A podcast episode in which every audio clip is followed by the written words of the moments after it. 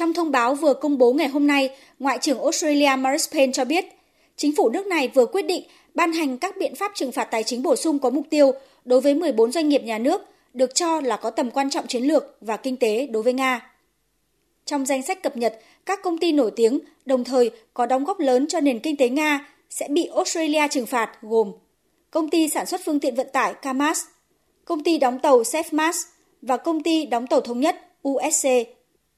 Australia cũng áp dụng biện pháp cấm vận tài chính đối với Rus Electronics, công ty sản xuất khoảng 80% linh kiện điện tử tại Nga, cùng với công ty đường sắt Nga. Tuyên bố của Ngoại trưởng Payne khẳng định các biện pháp trừng phạt đối với các doanh nghiệp nhà nước của Nga và các đối tác chính sẽ làm suy yếu nền kinh tế của Nga, từ đó gia tăng áp lực đối với chiến dịch quân sự của Nga tại Ukraine.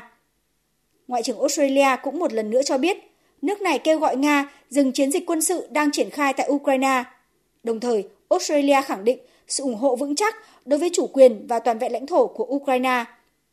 Cho đến nay, Australia đã áp dụng các biện pháp trừng phạt tài chính đối với nhiều công ty nhà nước và tổ chức tài chính của Nga. Nước này cũng đang đóng băng tài sản và cấm nhập cảnh đối với khoảng 600 công dân Nga. Trong khi đó, để ủng hộ Ukraine, Australia cũng đã cam kết viện trợ gần 200 triệu đô la Australia, bao gồm vũ khí sát thương, nhu yếu phẩm và mới đây nhất là 20 xe bọc thép chở quân cho Ukraine.